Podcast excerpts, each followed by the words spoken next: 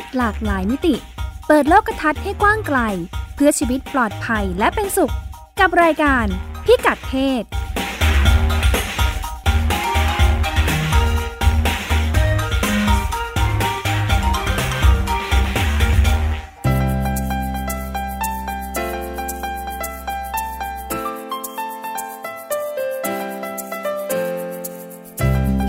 ศวันนี้ติดตามเรื่องเพศหลากหลายมิติกับเราได้ที่นี่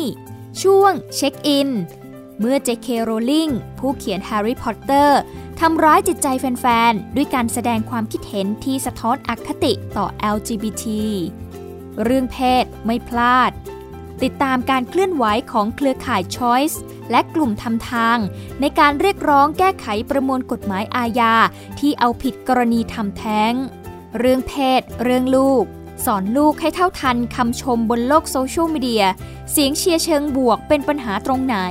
ไปฟังหมอโอ แพทย์หญิงจิราพรอรุณากูล จากคณะแพทยศาสตร์ โรงพยาบาลรามาธิบดี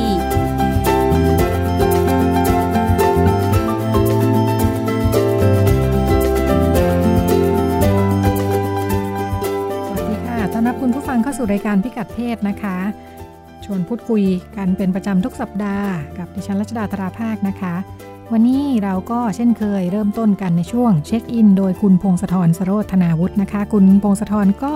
จะไปติดตามกระแสในต่างประเทศนะคะว่าเขามีการพูดถึงประเด็นมีความเคลื่อนไหวอะไรกันบ้าง ที่เกี่ยวข้องกับเรื่องเพศ สัปดาห์นี้ที่เป็นเรื่องเป็นราวกันขึ้นมานะคะ เป็นที่วิพากษ์วิจารณ์ เกิดเหตุขึ้นที่ทวิต ของคุณ J.K. Rowling นะคะ ผู้เขียนแฮร์รี่พอตเตอร์ที่ไปทวิตข้อความบางอย่างที่สะท้อนถึงการไม่ยอมรับสิทธิความหลากหลายทางเพศนะคะ เราจะติดตามกันในช่วงเช็คอินค่ะ ช่วงเช็คอิน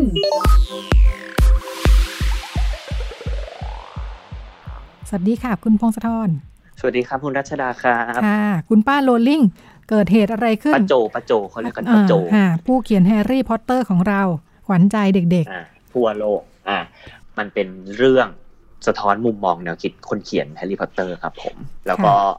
เหมือนว่าพอเกิดเรื่องนี้ทำให้แฟนๆแบบอกหัก ใจสลายกันนิดๆอะไรประมาณนี้ฮะ ค่ะ อ่า คุณป้าเขาทำอะไรคุณป้าเขาไปทำอะไรเขาเขาเขาแสดงความคิดเห็นอ่าเดี๋ยวเล่าก่อนว่า เมื่อประมาณธันวาคมปีที่แล้วเนี่ยครับ ตัวแกแกแกเล่นทวิตเตอร์ตัว JK จบประโจเนี่ยแกเล่นทวิตเตอร์แล้วแกไปทวิตเตอร์สนับสนุนคุณมายาฟอสเตอร์ ซึ่งเป็นชาวอังกฤษแกเป็นข้าราชการ คือมายาแกเคย แกเหมือนแกแสดงความคิดเห็นทางทวิตเตอร์แกเองว่าแกไม่เห็นด้วยกับกฎหมายของอังกฤษ ชื่อว่ากฎหมายเปลี่ยนเพศหรือว่า Gender Recognition Act กฎหมายนี้บอกว่าให้คนสามารถเปลี่ยนชื่อเปลี่ยนเพศได้ตามเพศสภาพ คือต้องออก เหมือนออกออกออกใบเซอร์ติฟิเคตใหม่ประมาณนี้ฮะฟอเตอร์ก็ออกมาพูดเหมือนออกมาบ่นประมาณนี้ แต่ด้วยการที่แกเป็นเจ้าหน้าที่รัฐเนี่ยครับเหมือนว่ารัฐบาลก็มองว่าหน่วยงานรัฐก็มองว่าแบบ เธอจะมาแสดงความคิดเห็นขัดแย้งกับ กฎหมายไม่ได้ หรือว่าเธอจะมาทำท่าทีแบบเหยียดเพศไม่ได้ เป็นผู้ปฏิบัติงานเนาะเออคุณเป็นข้าราชการใช่เป็นผู้ปฏิบัติหน้าที่ภายใต้กฎหมาย ซึ่งรับรองสิทธิ์อันนี้ด้วย ซึ่งรับรองสิทธิ์ประมาณนี้ เธอแสดงความคิดเห็นเสร็จ เธอก็เลยโดนไล่ออกค่ะอ่า JK ตัวป้าโจโจ JK Rowling ผู้เขียนแฮร์รี่พอตเตอร์นะครับ แกก็เลยออกมาทวิตบอกว่า จะมาไล่ออกคนที่พูดเรื่องเพศแบบนี้ได้ยังไง เพราะมันเป็นเรื่องจริงนี่แกใช้คำพูดประมาณนี้ เพราะว่า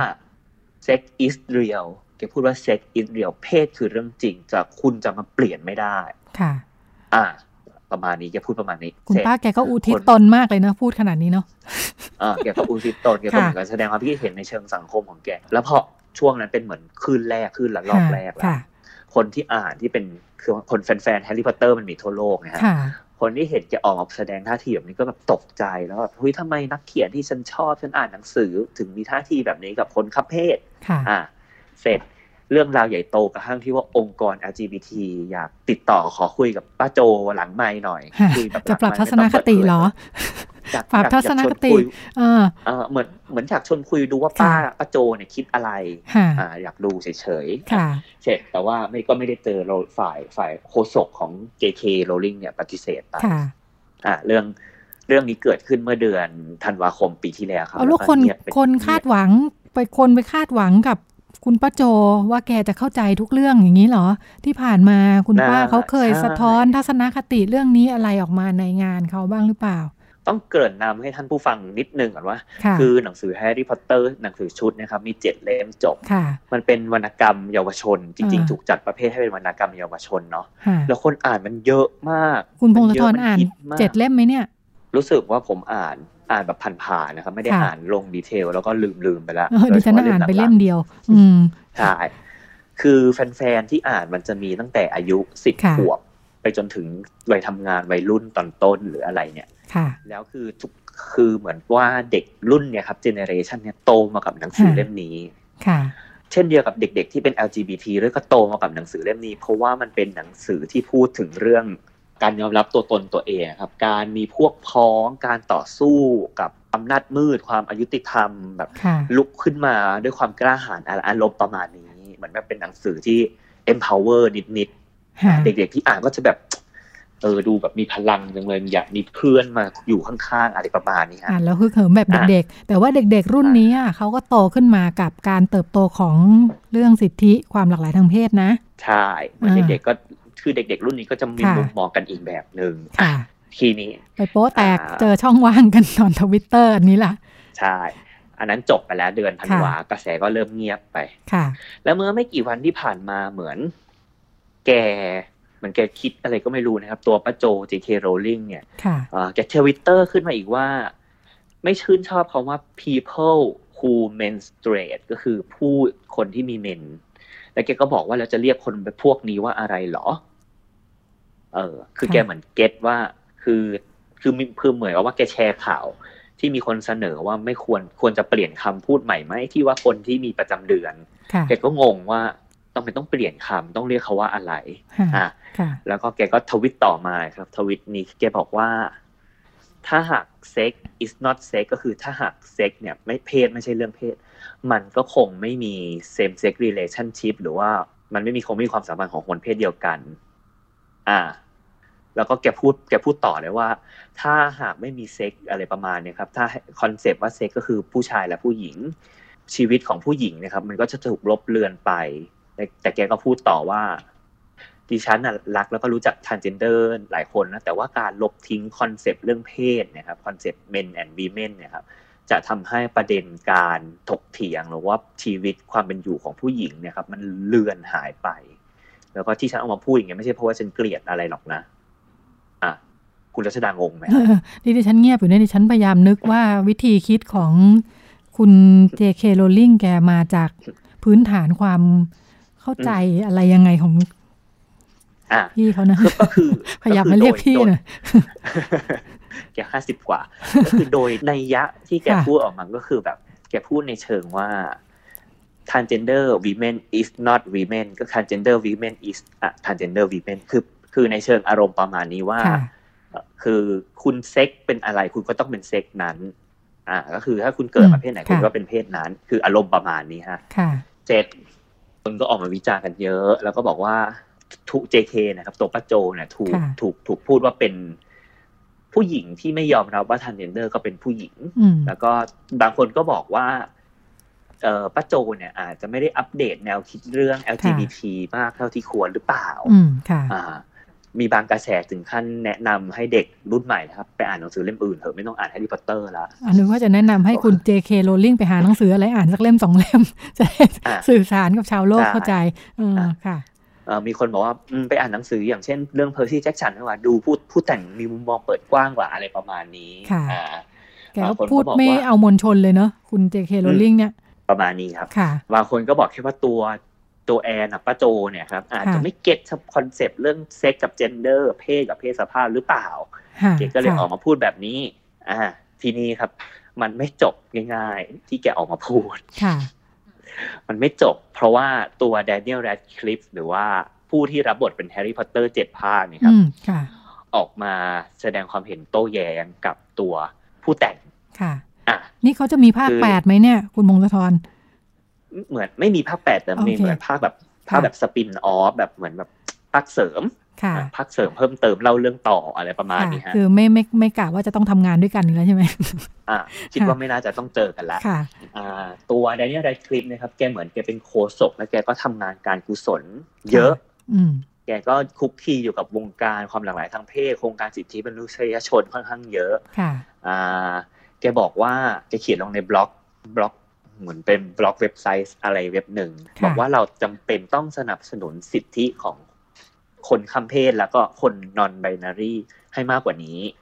พูดประมาณนี้นะครับ อันนี้ผมแปลมา ไม่ใช่เพียงว่าไม่แค่ไม่ยอมรับตัวตนของคนเหล่านี้ แต่คุณต้องไม่สร้างความเสียหายต่อตัวตนของพวกเขาด้วยค่ะอะแล้วก็พูดถึงแฟนๆแฮร์รี่พอตเตอร์ทั้งหลายเออที่รู้สึกสะเทือนใจแล้วก็ผิดหวังท่าทีของผู้แต่งเนี่ยครับ ตัวแดเนียลบอกว่าผมรู้สึกขอโทษ คือแกก็ออกมาขอโทษอะเออ ที่แบบความเจ็บปวดเหล่านี้ส่งไปยังถึงคุณ แล้วก็แต่ก็หวังว่าเรื่องราวที่มีค่าในหนังสือแล้วก็คุณค่าของหนังสือเล่มเนี้ย ของที่มันมีต่อคุณนะครับ มันจะไม่ลดลงไป อ่า แล้วก็ย้ำอีกย้ำอีกคำหนึ่งก็ว่า transgender women are women ก็คือ ผู้หญิงข้ามเพศก็คือผู้หญิง เขาก็ย้ำคำพูดนี้อีกคำหนึ่งค่ะ อ่า ปรากฏการณ์นี้มันก็ตู้มขึ้นมาคนก็แบบ พูดกันเยอะ มีก็แบบนักวิชาการก็วิเคราะห์วิเคราะห์ว่ามันเกิดอะไรขึ้นอ่า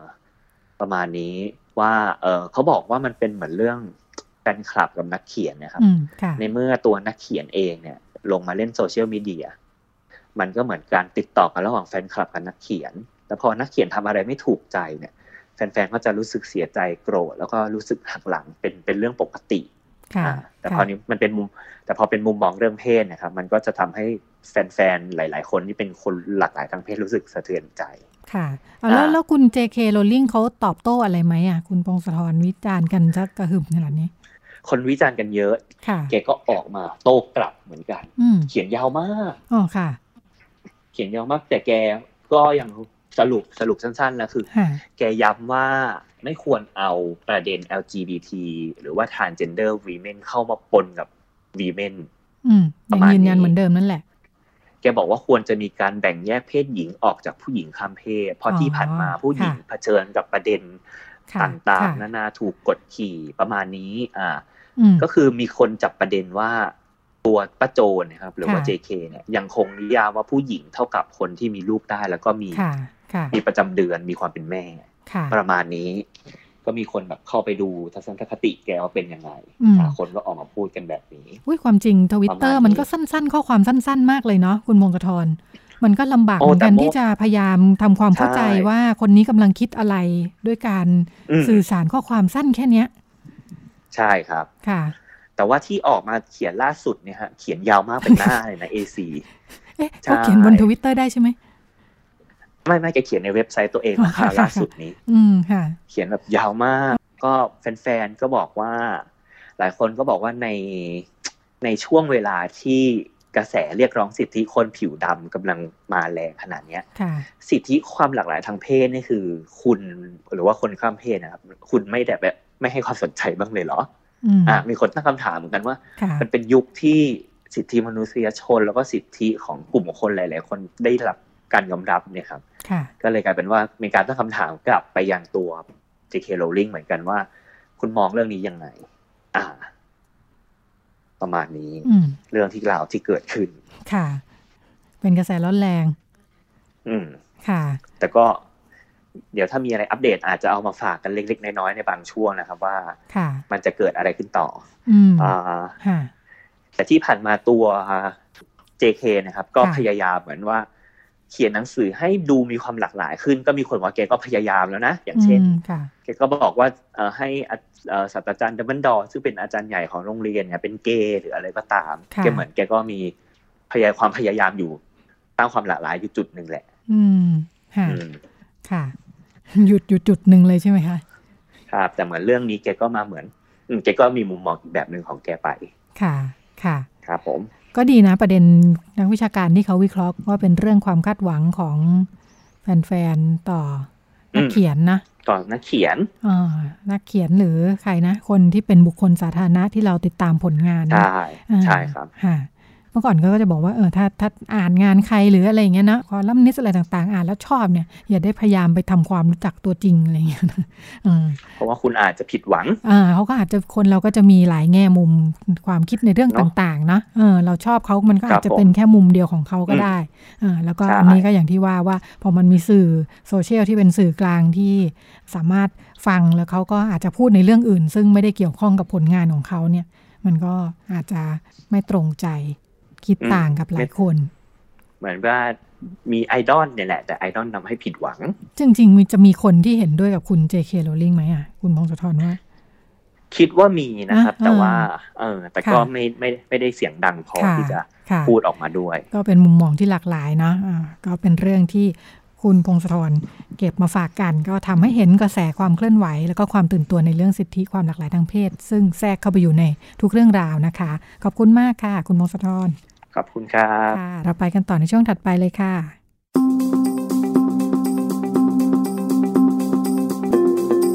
เรื่องเพศไม่พลาด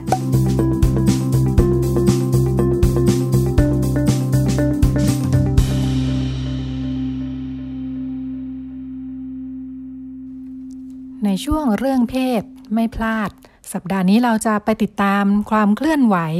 ที่เกี่ยวข้องกับงานเรื่องสิทธิ ผู้หญิงสิทธิทางเพศนะคะ เครือข่าย Choice หรือเครือข่ายสนับสนุนทางเลือกของผู้หญิงที่ท้องไม่พร้อม ร่วมกับกลุ่มทำทาง มีการ เคลื่อนไหวผลักดันให้มีการยกเลิกมาตรา 301 แล้วก็ปรับปรุงมาตรา 305 ในประมวลกฎหมายอาญา ซึ่งเนื้อหาเป็นการกำหนดถึงการเอาผิดกับผู้หญิงที่ไปทำแท้งรวมทั้งผู้ที่ให้บริการยุติการตั้งครรภ์ให้บริการทำแท้งนะคะ เราพูดถึงกันมาตลอดค่ะ ในรายการของเราว่าในประเทศไทยเนี่ยการยุติการตั้งครรภ์ ที่ปลอดภัยแล้วก็ถูกกฎหมายเนี่ยมีอยู่นะคะ ทั้งในสถานบริการคือโรงพยาบาลของรัฐ แล้วก็เอกชน ซึ่งอยู่ภายใต้การกำกับดูแลของทางกระทรวงสาธารณสุข แล้วก็แพทยสภาด้วย ทั้งนี้ก็จะต้องเป็นไปตามเงื่อนไขที่กำหนดนะคะทั้งทางการแพทย์แล้วก็มีขั้นตอนการดำเนินการที่กำหนดไว้อย่างชัดเจนเลย อย่างไรก็ดี เราคุยกันมาตลอดด้วยเหมือนกันว่า เนื่องจากบริการยังมีจำกัดนะคะ เนื่องจากว่าหมอและพยาบาลก็ไม่ใช่ทุกคนที่พร้อมจะให้บริการในเรื่องนี้ เนื่องจากเป็นเรื่องความเชื่อทัศนคติด้วยนะคะทำให้มีการทำเครือข่ายส่งต่อบางครั้งก็ต้องส่งต่อข้ามจังหวัดข้ามภาคข้ามภูมิภาคกันเลยนะคะทำให้ผู้หญิงที่ประสบปัญหาจำนวนมาก ก็เข้าไม่ถึงนะคะ บริการที่ปลอดภัยและถูกกฎหมายอย่างที่ว่า บางคนก็อาจจะไม่มีค่าใช้จ่ายนะคะ หรือว่าไม่รู้เลยว่ามีบริการนะคะ กลายเป็นต้องไปทำแท้งที่มันอยู่นอกเงื่อนไขที่ว่าไปนะคะทำให้มีการหายาทำแท้งออนไลน์ มีการทำเอง พอมันไม่ตรงเงื่อนไขไม่อยู่ในขั้นตอนเนี่ยก็เรียกว่าผิดกฎหมายนะคะ แล้วก็เนี่ยแหละค่ะถูกลงโทษเอาผิดกันทั้งผู้หญิงแล้วก็ผู้ให้บริการด้วย ซึ่งตามกฎหมายอาญา ว่าไว้อย่างนั้นนะคะ สัปดาห์นี้ตัวแทนเครือข่ายก็เลยเข้ายื่นหนังสือกับคณะกรรมาการกิจการเด็ก เยาวชน สตรี ผู้สูงอายุ ผู้พิการกลุ่มชาติพันธุ์และผู้มีความหลากหลายทางเพศ สภาผู้แทนราษฎรนะคะ โดยอาจารย์กฤตยากฤตยา อาชาวนิจกุลนะคะ ผู้ประสานงานเครือข่ายช้อยส์บอกว่า มาตรา 301 เนี่ยเป็นมาตราที่ โค้ดคำพูดอาจารย์นะคะ บอกว่าอัปลักษณ์ที่สุดในประมวลกฎหมายอาญาไทยเลยนะคะ เพราะว่าเป็นมาตราเดียวที่เอาผิดกับผู้หญิงเพียงฝ่ายเดียวนะคะ คือจะท้องเราไปทำแท้งได้เนี่ยไม่ได้ไม่ได้ทำฝ่ายเดียวแน่ๆนะคะ จะท้องได้ก็ต้องมีอีกฝ่ายหนึ่งซึ่งไม่เคยถูกพูดถึงนะคะ แล้วก็การทำแท้งเนี่ยเป็นการกระทำความผิดในมุมของอาอาจารย์นะคะ แล้วก็เครือข่ายเนี่ยบอกว่าการทำแท้งเป็นการกระทำความผิดที่ไม่มีผู้เสียหายนะคะ เพราะว่า เป็นสิ่งที่ผู้หญิงกระทำต่อร่างกายของตัวเอง เพราะฉะนั้นก็มองว่ามาตรานี้ถือเป็นการเลือกปฏิบัตินะคะ ทำให้ก่อนหน้านี้นะคะ มีการไปยื่นเรื่องนี้กับทางสารรัฐธรรมนูญ แล้วก็ความคืบหน้าล่าสุดก่อนหน้านี้ก็คือ เมื่อวันที่ 19 กุมภาพันธ์ที่ผ่านมาทางสารรัฐธรรมนูญเนี่ยมีคำวินิจฉัยว่ามาตรา 301 ก็ขัดกับรัฐธรรมนูญจริง ๆนะคะ ในมาตรา 27 ซึ่งมีการระบุว่าบุคคลย่อมเสมอกันในกฎหมาย และชายหญิงมีสิทธิเท่าเทียมกันแล้วก็ในมาตรา 28 ของ รัฐธรรมนูญก็ระบุว่าบุคคลย่อมมีสิทธิเสรีภาพในชีวิตและร่างกาย ก็สารรัฐมนูญมีคำวินิจฉัยให้มีการปรับปรุงแก้ไขมาตรา 301 แล้วก็ 305 นะคะ ให้สอดคล้องกับสภาพการ แล้วก็คำวินิจฉัยนี้นะคะก็จะต้องมีผลเมื่อพ้นจาก 360 วัน หลังจากที่สารรัฐธรรมนูญมีคำวินิจฉัย ซึ่งล่าสุดเนี่ยทางคณะรัฐมนตรี รับมติสารรัฐธรรมนูญนะคะ แล้วก็มอบให้ทางกระทรวงสาธารณสุข กระทรวงยุติธรรม แล้วก็กระทรวงการพัฒนาสังคมและความมั่นคงของมนุษย์ เป็นหน่วยงานรับผิดชอบในการดำเนินการ ซึ่งอย่างไรก็ดีนะคะ ตามขั้นตอนกฎหมายเนี่ยถ้าไม่แก้ภายใน 360 วัน ตามที่ว่าไว้ก็คือก็ตกไปนะคะ ข้อข้อที่ว่าเนี่ยถ้าไม่แก้ก็เหมือนกับว่าไม่มีอะไรเกิดขึ้นนะคะ แล้วกันไป ภาคประชาสังคม เลยมีการรวบรวมรายชื่อ ผ่านเว็บไซต์ change.org นะคะ เพื่อขอให้มีการดำเนินการแก้ไขกฎหมายตามที่สารรัฐธรรมนูญมีคำวินิจฉัยมานะคะ รวบรวมรายชื่อมาได้ 40 องค์กร แล้วก็รายชื่อบุคคลอีกมากกว่า 2,800 รายชื่อแล้วนะคะ ล่าสุด มาดูกันว่าความผิดที่ว่านะคะ ผู้หญิงที่ท้องไม่พร้อมแล้วก็ มีการไปยุติการตั้งครรภ์เนี่ยความผิดอายุความ 20 ปีเลยนะคะ อย่างไรก็ดีอาจารย์กิติยาเล่าว่าในทางปฏิบัติเนี่ยก็ยังไม่มีผู้หญิงคนไหนที่ทำแท้งแล้วถูกจับตัวไปดำเนินคดีนะคะ มีการที่เป็นข่าวกันเนี่ยก็จะพูดถึงว่าผู้หญิงมีการไปแจ้งความมีการตามหาตัวกันไปโรงพักเนี่ยนะคะตำรวจมักจะจับผู้หญิงไปเป็นพยานค่ะ แล้วก็เพื่อจะดำเนินคดีกับหมอที่เป็นคนให้บริการมากกว่านะคะ ข้อเสนอของทางเครือข่ายนะคะ ก็คือขอให้ยกเลิกมาตรา 301 ซึ่งระบุไว้ว่า หญิงใดทำให้ตนเองแท้งลูก หรือยอมให้ผู้อื่นทำให้ตนเองแท้งลูก ต้องระวังโทษจำคุกไม่เกินจำคุกไม่เกิน 3 ปี หรือปรับไม่เกิน 60,000 บาทนะคะอย่างที่บอกไปนะคะถึงที่ผ่านมาไม่มีผู้หญิงที่ทำแท้งแล้วถูกดำเนินคดีนะคะ แต่ว่ากฎหมายก็จะบอกไว้แบบนี้ แล้วก็ เรียกร้องให้มีการปรับปรุงมาตรา 305 โดยการขยายเงื่อนไขเพื่อให้ผู้ที่ประกอบวิชาชีพเวชกรรมนะคะในการบริการยุติการตั้งครรภ์เนี่ยไม่เป็นความผิดนะคะโดยการในเรื่องอายุครรภ์นะคะมีรายละเอียดเกี่ยวกับเรื่องเงื่อนไขเพิ่มเติมขึ้น เช่น กรณีที่ทำได้นะคะขอให้ สามารถทำแท้งได้โดยถูกกฎหมายเนี่ยกรณีการคุมกำเนิดล้มเหลวนะคะ อย่างที่เราเคยฟังข่าวคราวกันมาว่าการทำหมันเนี่ยมันก็ไม่ได้ชัวร์นะคะ บางครั้งก็หมันหลุด หรือว่าการฝังยาคุมกำเนิดการใส่ห่วงต่างๆเนี่ยมีมีความเสี่ยงที่จะผิดพลาดได้ทั้งนั้นนะคะ ก็ขอให้ขยายเงื่อนไขเพื่อครอบคลุมในกลุ่มนี้ด้วยรวมทั้ง ผู้หญิงและครอบครัวที่ประสบปัญหาด้านเศรษฐกิจและสังคมทำให้ไม่สามารถเลี้ยงดูทารกที่จะเกิดมาได้เนี่ยนะคะ ก็ขอให้เรียกร้องให้มีการบรรจุไว้ในเงื่อนไขเพิ่มเติมสำหรับการนำแท้งที่ปลอดภัยและถูกกฎหมายด้วยเหมือนกัน เราเลยลองไปดูกันค่ะ สัปดาห์เดียวกันนี้เหมือนกัน แฟนเพจคุยกับ ผู้หญิงทำแท้งนะคะ ซึ่งจัดทำโดยกลุ่มทำทาง ซึ่งเป็นส่วนหนึ่งที่ไปยื่นร่วมกับทางเครือข่ายช้อยส์นะคะ ที่ว่ามาตอนต้นเนี่ยมีการจัด Facebook Live ค่ะ เป็นการพูดคุยกับอาจารย์ชลิดาพรส่งสัมพันธ์นะคะ เป็นรองศาสตราจารย์ประจำคณะรัฐศาสตร์มหาวิทยาลัยธรรมศาสตร์นะคะ อาจารย์เขียนหนังสือเรื่อง เถียงกันเรื่องทำแท้ง สุขภาพ เสรีภาพศีลธรรม ก็เลยทางกลุ่มทำทางจัด Facebook Live คุยกับอาจารย์นะคะ ในหัวข้อจะยกเลิกกฎหมายลงโทษ ผู้หญิงที่ทำแท้งได้ไหม คนที่เป็นคนตั้งประเด็น แล้วก็ชวนพูดคุยกันในไลฟ์นะคะ ก็คือคุณสุไลพรชนวิไลซึ่งออยู่ในกลุ่มทำทางดิฉันเลย เอามาฝากกันนะคะ บางช่วงบางตอน เพราะเห็นว่ามีความเชื่อมโยงกันกับการเคลื่อนไหวยื่นจดหมายในช่วงต้นนะคะที่ให้มีการแก้กฎหมายเนี่ยอาจารย์ชลิดาพรในการไลฟ์ครั้งนี้ก็เป็นการขยายความทำให้เห็นภาพชัดเจนขึ้นนะคะ ว่ากฎหมายมันไม่ได้อยู่ลอยๆนะคะ แต่ว่าอยู่ภายใต้เงื่อนไขความเข้าใจความคิดความเชื่อในสังคมเยอะเลยนะคะ อาจารย์ชลิดาพรอธิบายถึงการนำแท้งค่ะว่า แน่นอนมันเป็นกฎหมายเนี่ยเพราะว่ามันอยู่ใต้การกำกับของรัฐนะคะ แล้วก็ทุกประเทศก็มีการพูดถึงเรื่องนี้กันค่ะ เพียงแต่ว่าเงื่อนไขของแต่ละประเทศเนี่ยก็แตกต่างกันไปนะคะ เราลองไปฟัง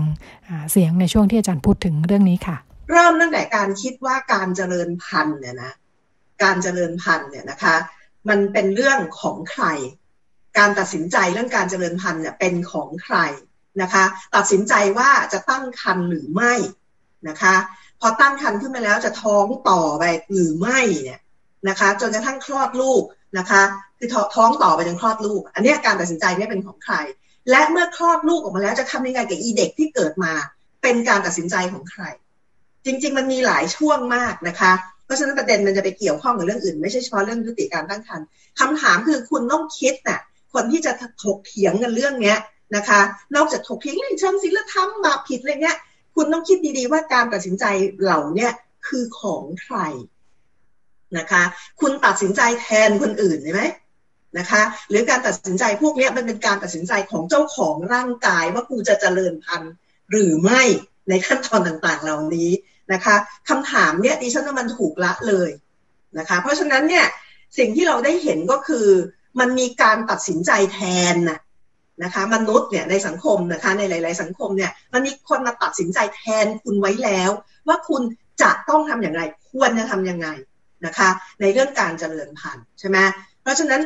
ถ้าคุณตั้งท้องขึ้นมาตั้งครรภ์ขึ้นมา ไม่ว่าจะด้วยเหตุอะไร ปัจจัยชีวิตของคุณเป็นอย่างไร ไม่รู้นะคะ คุณคุณต้องอุ้มมันต่อไปนะคะ ถ้าคุณยุติปุ๊บถือว่าเป็นบาปผิดใช่ไหมคือคือเพราะฉะนั้นตัวเรื่องการเจริญพันธุ์ และการไม่เจริญพันธุ์เนี่ยมันถูกห้อมล้อมอยู่ด้วยกฎกติกาด้วยเรื่องค่านิยมที่จริง ๆ แล้วซับซ้อนมากนะคะ และคุณไม่สามารถจะพูดเรื่องกฎหมาย โดยไม่ย้อนไปดูว่าอะไรที่เป็นรากของกฎหมาย กฎหมายยามาตรา 301ถึง305 เนี่ย มันมีรากแก้วมันอยู่นะคะทำไมทำไมการทำแท้งจึงถือว่าเป็น การกระทำผิดนะคะเป็นอาชญากรรม abortion เนี่ยถือว่าถูกมองว่าเป็น crime นะคะเป็นอาชญากรรมที่รัฐลงโทษ ลงโทษทั้งไอ้ฝ่ายคนที่เจ้าของเจ้าของคันนะคะที่ทำแท้งรวมทั้งผู้ให้บริการอื่นๆอย่างที่เมื่อกี้คุณนุ่มได้อธิบายเร็วๆว่า 301มาตรา 301 305ของกฎหมายอาญาเนี่ยได้พูดถึงอะไรใช่ไหมคือคืออันเนี้ยนะคะพาจะพามาสุดมาสู่จุดที่โต้เถียงกันนะว่า ตัวกฎหมายยามาตรา 301 305 เนี่ยนะคะ มันมันยืนอยู่บนอะไรนะคะ มันยืนอยู่บนการมองออยู่บนค่านิยมว่าการยุติการตั้งครรภ์นะคะ เป็นบาปผิดจริง ๆ ต้องใช้คำว่าศีลธรรม คือวิธีคิดเชิงศีลธรรมเป็นบาปอะเพราะฉะนั้นเนี่ยพอคุณเอาเรื่องเรื่องสิทธิ์ไปสู้บาปยังอยู่นะพี่วิธีคิดยังอยู่ มันก็จะมีปัญหาอื่นๆตามมานะคะ คือคือดิฉันอยาก ชวนคิดอย่างนี้ให้ให้คุณทุกให้ให้ทุกคนเนี่ยเห็นภาพแล้วเริ่มเดินจุดเดียวกันนะคะ คือ abortion ในทุกรัฐเนี่ยนะคะ มันถูกกำกับอยู่โดยรัฐทั้งนั้นนะนะคะทีนี้จะกำกับมากกำกับน้อยกำกับในทิศทางไหนอย่างไรนี่ไม่เหมือนกันนะคะในในหลาย ๆ รัฐเนี่ย abortion นะคะ ไม่ว่าในกรณีไหน ถูกมองว่าเป็นอาชญากรรมผิดหมด ไม่ว่าคุณเป็นอะไรยังไงห้ามทำแท้งนะคะ ในในช่วงเวลาก่อนหน้านี้เราเคยเห็นอยู่หลายรัฐ แต่ตอนนี้เนี่ยไอ้ที่ถึงขนาดเอ็กซ์ตรีมว่าไม่ให้ทำแท้งเลย ไม่ว่ากรณีไหนเนี่ยมันค่อยๆผ่อนคลายลงคือมันเริ่มมีเงื่อนไขที่ยอมให้ทำแท้งได้มากขึ้น เพราะฉะนั้นตอนนี้เวลาที่คุณพิจารณากฎหมายของรัฐต่างๆ ในโลกนี้ว่าด้วยกรณีนี้นะ มันจะมีสองเรื่องอยู่ในกฎหมายนะคะ ก็คือเงื่อนไขหลายๆรัฐเนี่ย นะคะบอกว่า abortion ยังเป็น crime นะ แต่ว่ากำหนดเงื่อนไขไว้ไม่เหมือนกัน ใช่ไหมคะ หรือหลาย ๆ รัฐไม่ได้พูดว่ามันเป็น crime แต่ก็ยังมีเงื่อนไขอยู่ดีนะคะ ว่ามีเงื่อนไขอะไรบ้างที่จะที่ที่ผู้หญิงจะสามารถตัดสินใจยุติการตั้งครรภ์ได้นะคะ ซึ่งที่เราชื่นชมมากนะคะ ก็คือในหลาย ๆ รัฐเนี่ยไม่ได้คือของไทยเนี่ยมันสองเงื่อนไข นะคะ จริงไหมนะคะซึ่งเงื่อนไขนี่คือสุขภาพผู้หญิงอีกอีกเงื่อนไขหนึ่งคือ การตั้งครรภ์นั้นเป็นผลมาจากการกระทำผิดทางอาญาอื่น เช่นการข่มขืนกระทำชำเราอะไรเงี้ยนะคะสองเงื่อนไขเท่านั้นพี่น้องนะคะ จริงๆมันแคบมากในขณะที่บางรัฐเนี่ยเงื่อนไขมันกว้างมากนะคะ คือมันไปรวมถึงเรื่องปัจจัยในทางเศรษฐกิจและสังคมของตัวผู้หญิงนะคะ กว้างมาก ซึ่งเราจริง ๆ แล้ว การต่อสู้ว่าด้วยเรื่องการตัดสินใจยุติการตั้งครรภ์ของผู้หญิงในประเทศไทยเนี่ยพยายามจะขยายเงื่อนไขถูกไหมนะคะพูดเรื่องนี้สำเร็จไหมไม่ค่ะการจัดไลฟ์พูดคุยกันครั้งนี้นะคะ ส่วนหนึ่งก็เป็นความตั้งใจของทางกลุ่มทำทางที่คล้ายกับว่าเป็นการปรึกษาหารืออาจารย์ด้วยนะคะ ในฐานะคนที่ติดตามเรื่องนี้เพื่อจะช่วยให้มุมมองว่าอาจจะขับเคลื่อน ประเด็นนี้ในสังคมกันยังไงดีนะคะ นอกจากเรื่องกฎหมายแล้วเนี่ยมันมีตรงไหนอีกที่ควรจะเข้าไปทำเพื่อให้มีการขับเคลื่อนเรื่องนี้ไปได้นะคะ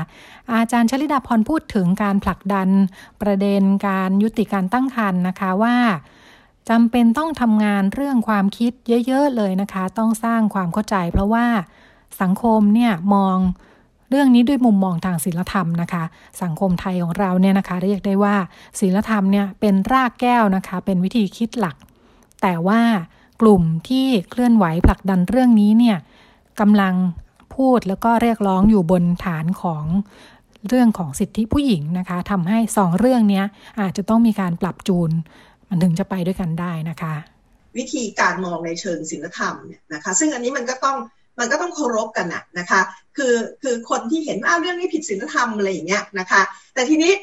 พอบอกว่าเคารพกันแล้วเนี่ยนะดิฉันอยากชวนคิดต่อนะคะมันต้องหาเรื่องไปให้ถึงที่สุดนะคะ คือว่าเออที่คุณคิดว่าเรื่องนี้ผิดศีลธรรมนะคะคือมันเป็นการคิดแบบขาวดำอะมันมีสิ่งที่เรียกว่าถูกเลยและผิดเลย แต่ว่าการตัดสินใจยุติการตั้งครรภ์ของผู้หญิงมากมายในโลกนี้เนี่ย มันไม่ได้เป็นขาวเป็นดำนะ นะคะ คือไม่ใช่หูผู้หญิงคือคุณมันดิฉันพยายามพูดหลายครั้งผู้หญิงที่จะเลือกจะยุติการนะคะไม่เหมือนคุณปวดฉี่แล้วคุณไปฉี่นะเว้ยจริงไหมนะคะ คือคุณปวดฉี่แล้วคุณไปฉี่แต่มันเหมือนหายไปฉี่แล้วแบบหมดเรื่อง แต่การเลือกที่จะยุติการตั้งครรภ์ของผู้หญิงจำนวนมากเนี่ย มันมีปัจจัยห้อมล้อมมากมาย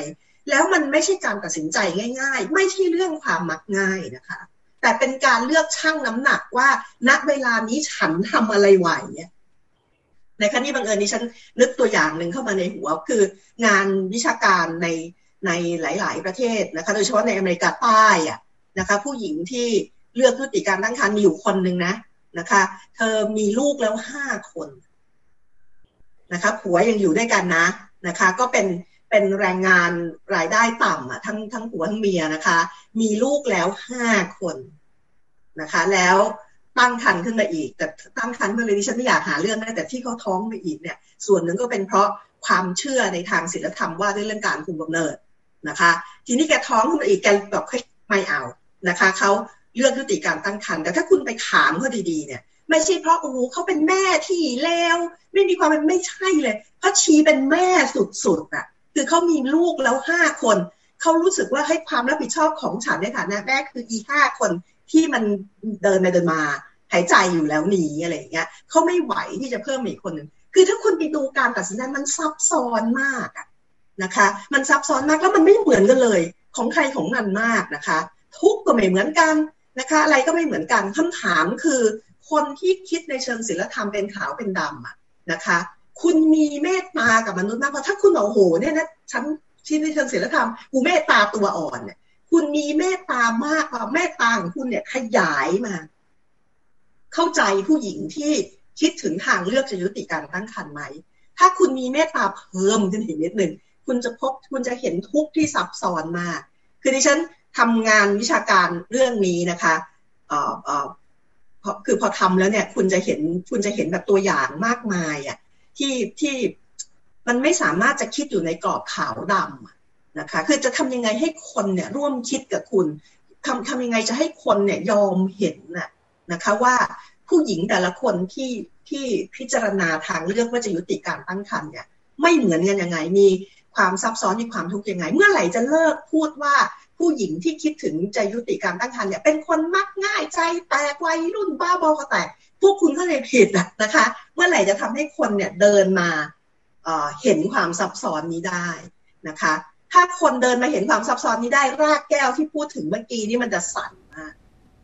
เนื่องจากเป็นช่วงของการผลักดันกฎหมายนะคะ ก็เลยมีคำถามว่าเอาเข้าจริง ๆ แล้วบ่อยครั้งนะคะ ทั้งในและต่างประเทศเนี่ย เราพบว่าพอสำรวจที่ไรนะคะ ก็มีคนสนับสนุนเรื่องการยุติการตั้งครรภ์ถูกกฎหมายเนี่ย เยอะนะคะ บ่อยครั้งเนี่ยการสำรวจก็จะเกินครึ่งนะคะ 70-80% เห็นด้วย แต่ว่าทำไมพอถึงขั้นตอนการตัดสินใจนโยบายเนี่ยมันถึงไม่สะท้อนความต้องการของประชาชนนะคะคำถามของคุณสุไลพรคือ การเมืองการปกครองแบบอำนาจนิยม หรือว่าแบบประชาธิปไตยเนี่ยมันมีส่วนมากน้อยแค่ไหนกับความก้าวหน้าในประเด็นเรื่องนี้ค่ะ ลองไปฟังจากอาจารย์ชลิดาพรนะคะ สถานการณ์เป็นดังนี้ ในละในบางรัฐนะคะ ในบางรัฐโดยเฉพาะดิฉันขอยกเป็นงานเป็นงานวิชาการนะคะ มีมีนักวิชาการที่เขาศึกษารัฐอย่างในลาตินอเมริกานะคะที่เป็นเผด็จการทหารเต็มรูป เรื่องนี้เหรอคุณไม่มีแทรกเข้าไปตรงไหนได้นะคะ คือมีแต่จะทำให้กฎหมายมีความเข้มงวดติดเงื่อนไขนะคะ เพราะการมองเชิงศีลธรรมอย่างเข้มงวดมากไม่มีถูกมีผิดอะไรอย่างเงี้ยนะคะ คือในระบบการเมืองอำนาจนิยมนะคะ ที่แล้วถ้าเป็นอำนาจนิยมโดยคนบางกลุ่ม นะคะ คุณไม่มีทางจะเถียงเรื่องแบบนี้ได้ เพราะฉะนั้นเสียงส่วนใหญ่ว่าไง คือสมมติว่าเสียงส่วนใหญ่บอกว่าต้องต้องการให้ขยายเรื่องของเงื่อนไขไปรวมปัจจัยทางสังคมเศรษฐกิจ คือเงื่อนไขกว้างขวาง ให้ผู้หญิงสามารถเลือกพฤติการตั้งครรภ์ได้ รัฐก็จะมองว่าเยี่ยมพวกนี้ใช้ไม่ได้นะคะ คือคือคือประชาชนโง่เขลานะคะ ไม่รู้เรื่องไม่รู้ว่าอะไรถูกอะไรผิด เพราะฉะนั้นรัฐต้องเป็นผู้ เข้ามาจัดการนะคะ รัฐออกมาใช้กฎหมายเป็นเครื่องมือ เพื่อจะกำกับให้อยู่ในเชิงศิลธรรมให้อยู่ในศิลธรรมอยู่ในร่องรอยอะไรเงี้ยนะคะ เพราะฉะนั้นจบอำนาจนิยมคุณก็คุณก็ผลักได้สำเร็จ โดยเฉพาะในระบบการเมืองอำนาจนิยมโดยทหารนะคะเรื่องนี้ผักไม่ไปค่ะนะคะนั่นลาตินอเมริกานะคะ ในขณะที่ระบบการเมือง ประชาธิปไตยแบบมีตัวแทน อันนี้ก็คุณก็เรื่องหูถ้าเป็นประชาธิปไตยแบบมีตัวแทนสบายเลยเราสามารถผลักดันเรื่องนี้ได้เฮดเอกนะคะตัวอย่างสหรัฐอเมริกานะคะสหรัฐอเมริกาเนี่ยพอมีการสำรวจจริง ๆ มันมีงานวิชาการที่ดิฉันยกไว้ในหนังสือนะคะสำรวจโดยถือว่าเป็นนักสังคมศาสตร์เบอร์ใหญ่คนหนึ่งนะคะที่ทำประเด็นว่าด้วยเรื่อง moral dilemma นะคะอย่างเรื่อง abortion หรือเรื่อง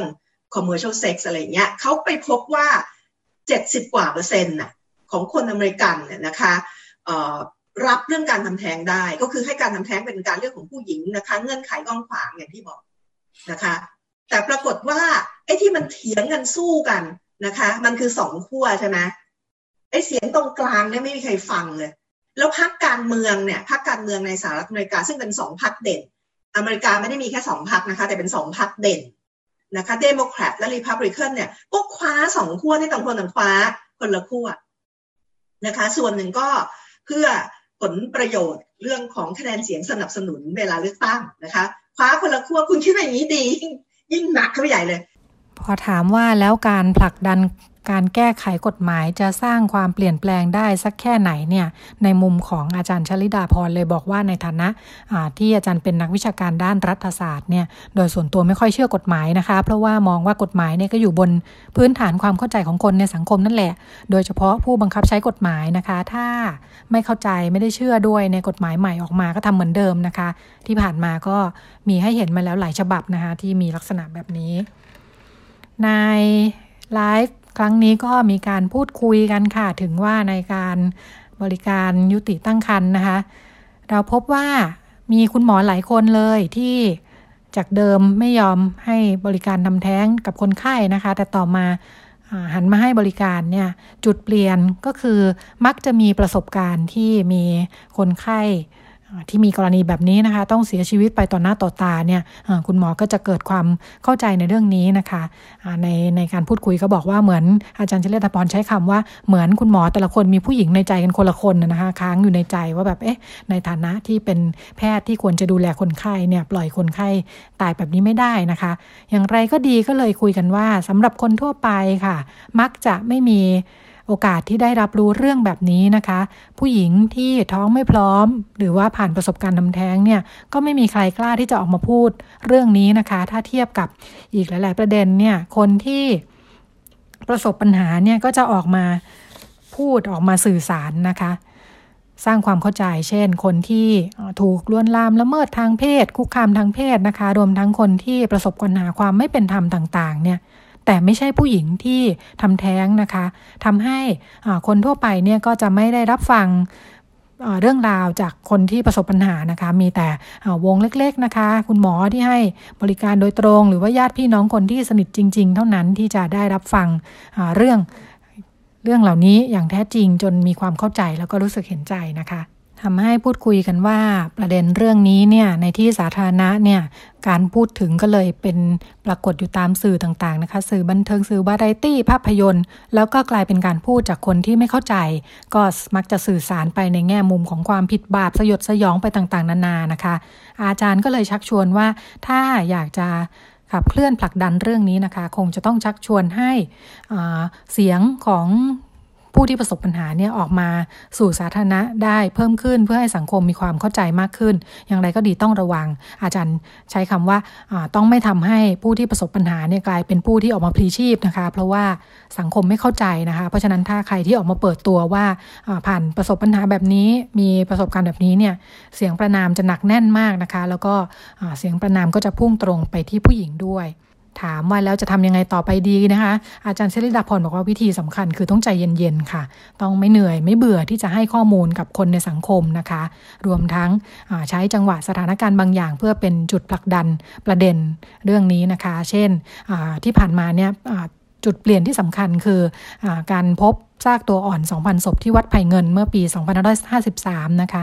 สังคมก็หันมาสนใจแล้วก็เป็นโอกาสที่จะสื่อสาร ก็ขับเคลื่อนได้หลายเรื่องนะคะ เป้าหมายคือการสร้างความเข้าใจแล้วก็สร้างแนวร่วมค่ะ รวมทั้ง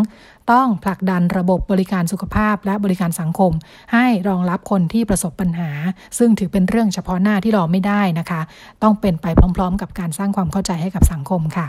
ก็เป็นความเคลื่อนไหวในช่วงสัปดาห์ที่นำมาฝากกันนะคะ เราไปกันต่อในช่วงเรื่องเพศเรื่องลูกกับหมอโอค่ะ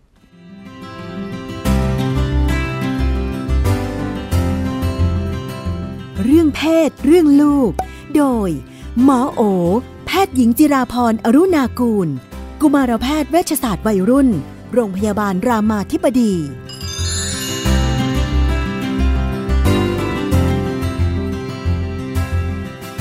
เรื่องเพศเรื่องลูกเราก็ชวนคุยอยู่กับคุณหมอโอ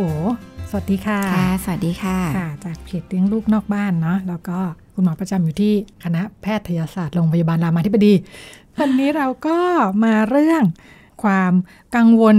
สารพัดของคุณพ่อคุณแม่อีก เช่นเคย คุณแม่ รู้สึกว่าลูกสาวสาว ลูกสาวสาวมากสาวจัง ใส่แต่กระโปรง คุณแม่อยากให้แบบดูบ่อยๆ กว่านี้นิดนึง เริ่มคิดกังวลไปถึงสาเหตุทำไมลูกถึงได้หวานเป็นสีชมพูขนาดนี้ แม่ก็ไม่ได้หวานแหววขนาดนี้นะ หันไปดูหรือว่า คุณพ่อจะบทบาทน้อยเกินไป คุณพ่อก็งานเยอะให้เวลากับลูกน้อยมากที่ที่แล้วเราพูดกันเรื่องนี้เนาะเรื่องความคาดหวังของพ่อแม่แล้วทำให้เกิดปัญหาเนี่ย อันนี้เป็นตัวอย่างที่แบบดีมากอันหนึ่งก็คือ มีความคาดหวัง อยากให้ลูกสาวเป็นแบบนี้ พอสิ่งที่ลูกสาวเป็นเนี่ย ซึ่งจริง ๆ ไม่ได้เป็นอะไรที่ผิดปกติเลย เด็กผู้หญิง คนหนึ่งชอบใส่กระโปรง ชอบอะไรหวานๆเนี่ย อยากจะฟูฟูเอลซ่าระบายระบายมันไม่ได้เป็นปัญหาอะไรคือก็เขาก็มีความชอบในแบบของเขาคือ ถ้าเราเข้าใจความเป็นชายเป็นหญิงเนี่ยเราก็จะรู้ว่ามันมีความหลากหลาย มันมีคนที่แบบผู้หญิงผู้หญิง มันมีคนที่อาจจะค่ำๆมันอาจจะมีคนที่แบบดูแมนๆหน่อย มันจะมีคนที่แบบดูแบบข้ามเพศไปเลย ดูแบบห้าวๆดูอะไรซึ่งสิ่งเหล่านี้มันเป็นมันเป็นปกติอ่ามันไม่ได้เป็นความผิดปกติอะไรมันเวลาที่เราตั้งคำถามกับความปกติเนี่ยมันจะเหนื่อยมากเลยเพราะมันไม่รู้จะไปจัดการอะไรทำอะไรเนาะเพราะฉะนั้นการที่ลูกสาวสาวมากใส่กระโปรงเนี่ยก็ไม่ได้เป็นปัญหาอะไร ไม่ได้สร้างความทุกข์ คือเวลาดูว่าเป็นปัญหาไหมก็เอ๊ะจริงๆลูกสาวมีความสุขดีอะเออถูกเป็นเป็นความทุกข์ของแม่คนเดียว แล้วความทุกข์ของแม่ก็ไม่ได้ขึ้นอยู่กับที่ลูกสาวเป็นยังไง ความทุกข์ของแม่ไปขึ้นอยู่กับความคาดหวังของแม่ที่อยากให้ลูกสาวเป็นยังไง เพราะฉะนั้นก็กลับมาจัดการอย่างเดียวเลยคือความคาดหวังของแม่นะคะ ก็คือก็เข้าใจธรรมชาติลูกอะที่เขาเป็นเนี่ยอ่าแล้วก็ลดความคาดหวังตัวเองคือเราแม่อาจจะมีความเป็นแมนอยากให้ลูกเป็นแมนเหมือนตัวเองอะไรเงี้ยการเป็นสาวมากไม่ได้เป็นปัญหาอะไร ไม่ได้เกี่ยวข้องกับความคิดตัดสินใจ ความฉลาด หรือการจะมีปัญหาในชีวิตอะคือมันก็เป็นแค่คาแรคเตอร์คุณแม่จะไปโยงกันนะอ่าเหมือนกับว่าไอ้ผู้หญิงยุคใหม่เป็นผู้หญิงทำงาน ควรจะดูทะมัดทะแมงกว่านี้ใส่กระโปรงทำงานได้อะไรอย่างนี้ใส่กระโปรงทำงานได้มันจะดูไม่น่าเชื่อถือ โอ้ยไม่เนี่ยที่เป็นยูทูบเบอร์น่าเชื่อถือนี่ feminine เยอะๆมากๆเยอะแยะไปหมด คนก็ตามคือมันมันไม่ได้เกี่ยวกับความน่าเชื่อถือ มันมันเป็นแค่ ความเชื่อของเราเองนะว่าเราไปปลูกเรื่องความน่าเชื่อถือกับดูความดูแมนอะซึ่งไม่ใช่ หลายคนตอนนี้ในประเทศเนี่ยเราก็เห็นแมนใช่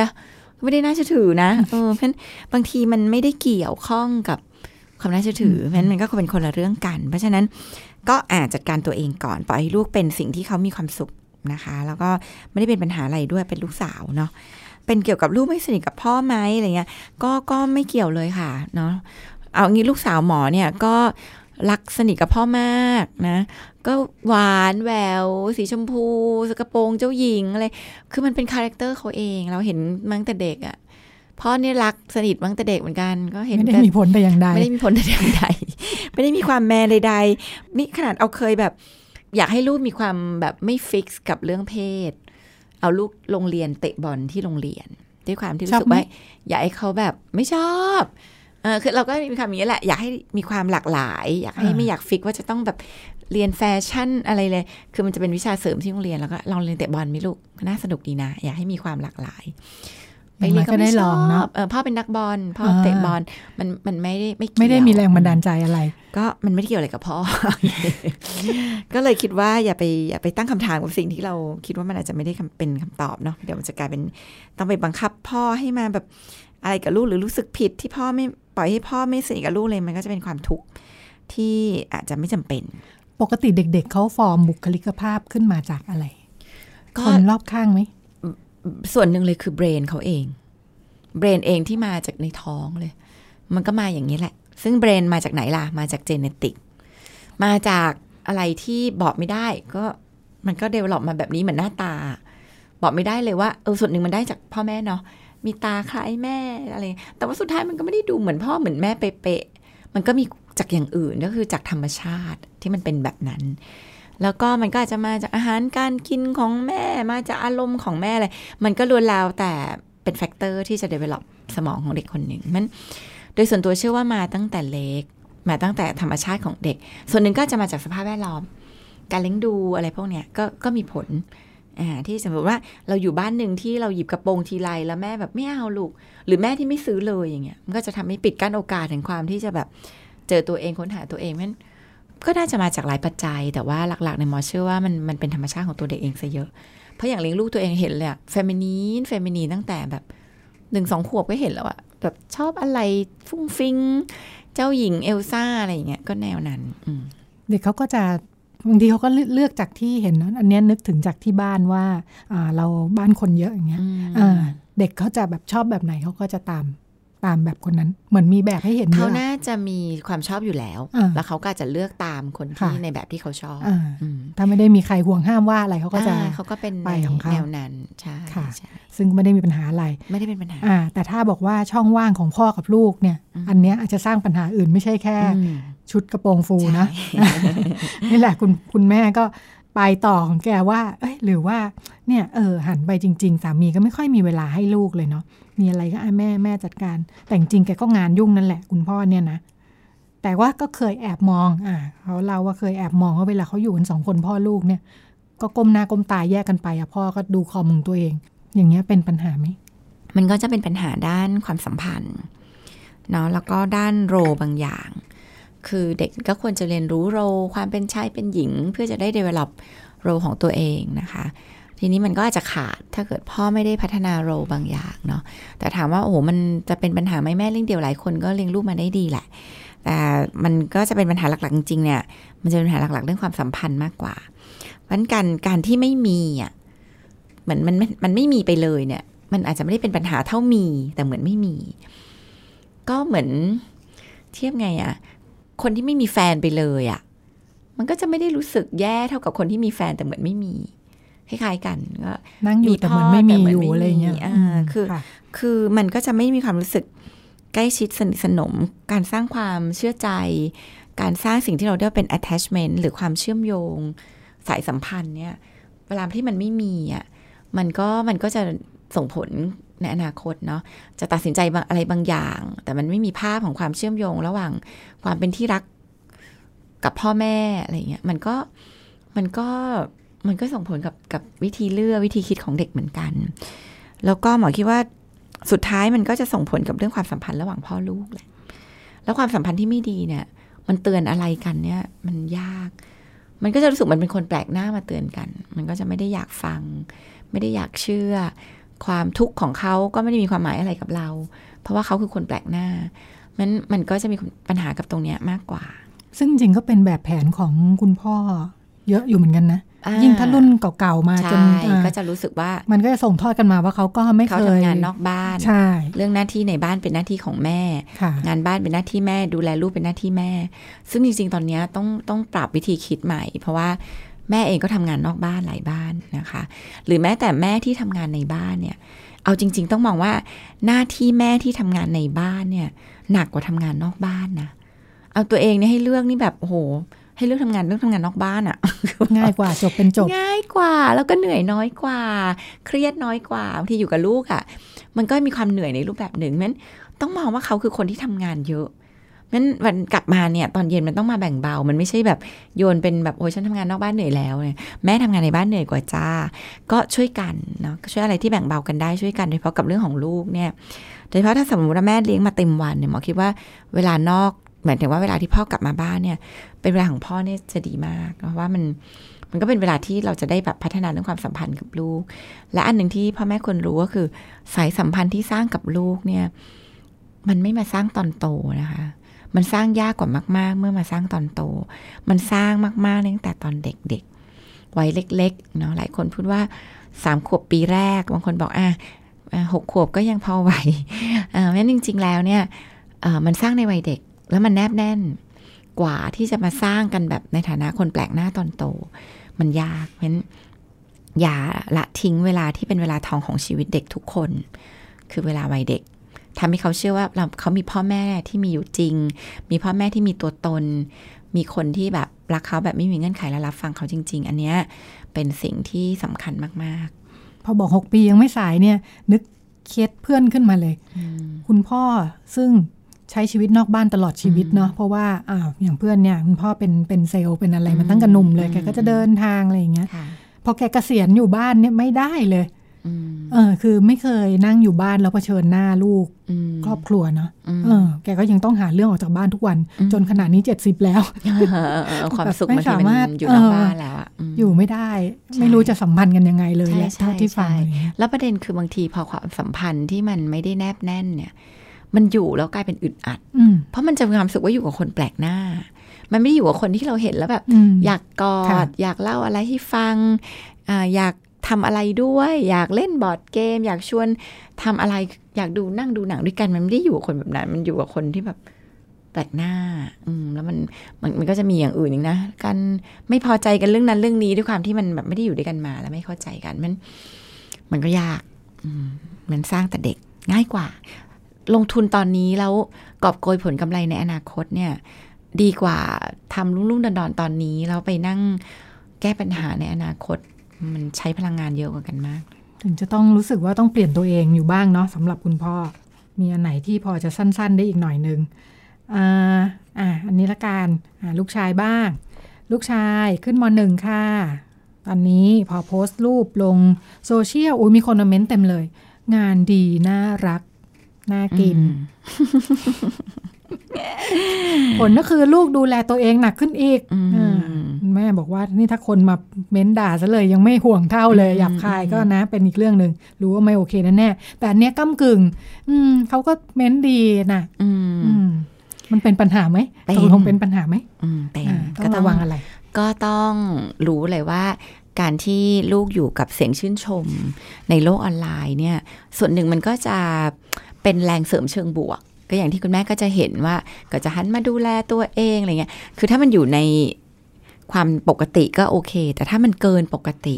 เช่นไปเริ่มไปทำอะไรซื้อยามากินทำให้แบบเริ่มไปสนใจทำหน้าทำตาทำอะไรเยอะๆเนี่ยบางทีมันจะเริ่มแบบไปไกลละเนาะนั้นเป็นสิ่งที่เราก็ควรจะต้องคุยกับลูกว่าไอ้ตรงนี้มันมีผลที่อาจจะเป็นผลเชิงลบกับลูกได้เหมือนกัน นอกจากนี้เนี่ย การที่ มีเสียงชื่นชม ด้านบวกเนี่ยมันทำให้ติด มันมันก็ทำให้ติดได้เลยคือ มีความติดเสียงชมอะเพราะฉะนั้นก็จะทำอะไรให้ตัวเองถูกยอมรับ หรือวันนึงถ้าเกิดมีเสียงตำหนิขึ้นมาบางทีอาจจะรับไม่ค่อยได้ ก็อาจจะทนไม่ไหวกับเสียงวิจารณ์ ทนไม่ไหวกับเสียงตำหนิอ่าหรือแบบแค่ยอดไลค์ลดลงอะหลายคนเป็นปัญหาละเพราะฉะนั้นมันต้องฝึก ทำให้ลูกอยู่กับสิ่งเหล่านี้ด้วยความเข้าใจว่านี่คือเรื่องที่เป็นเรื่องที่เราควบคุมไม่ได้ เป็นเรื่องภายนอก อย่าไปจริงจังหรือทุ่มเทกับมันมาก อยู่แบบมีความสุขกับมันได้ แต่ว่าต้องระวังพิษภัยของมันด้วย อันนี้น่าจะเป็นสิ่งที่ช่วยลูกแล้วก็อีกอันที่ต้องระวังก็คือ เด็กหลายคน develop โรคที่เราเรียกว่าเป็นบุคลิกภาพที่เป็นปัญหาเรียกว่า narcissistic ก็คือโรคหลงตัวเอง ก็คือฉันเจ๋ง ฉันหล่อ ฉันแบบ เท่ ฉันน่ากิน ฉันอะไรอย่างเงี้ยผ่านผ่านโซเชียลมีเดีย ซึ่ง Facebook เนี่ยเป็นตัวที่ทำให้เกิดสิ่งเหล่านั้นเนี่ยง่ายมาก เพราะว่ามันเป็นเสียงที่มาจากใครก็ไม่รู้ไม่รู้จักเนาะไม่ แต่ว่าโหแบบมันมาทีเป็นก้อนใหญ่ ๆ ยอดไลค์ทีแบบกระหน่ำเด็กหลายคนก็แบบรู้สึกอีโก้โต ข้างในตัวเองโตแต่มันโตด้วยเรื่องที่เป็นข้างนอกอะ่ะเดินข้ามถนนรถชนหน้าไปเนี่ยก็อยู่ไม่ได้กับชีวิตละเพราะฉะนั้นเรื่องเหล่านี้ต้องระวัง ฟังแล้วแอบคิดถึงผู้ใหญ่เนาะผู้ใหญ่ก็เป็นเป็นหมดค่ะ ฟังแล้วก็รู้สึกแบบว่าอุ้ยอยากชวนคุยต่อเนาะแต่หมดเวลาซะแล้วไม่เป็นไรไว้เดี๋ยวเราหาโอกาสคุยกันใหม่ในตอนหน้าค่ะ วันนี้ช่วงเรื่องเพศเรื่องลูกกับคุณหมอโอ หมดเวลาแล้วค่ะ ดิฉันกับคุณหมอโอลาคุณผู้ฟังไปก่อนพบกันใหม่สัปดาห์หน้าสวัสดีค่ะสวัสดีค่ะ ติดตามรับฟังรายการย้อนหลังได้ที่เว็บไซต์และแอปพลิเคชันไทย PBS Radio ไทย PBS ดิจิทัล Radio วิทยุข่าวสารสาระเพื่อสาธารณะและสังคม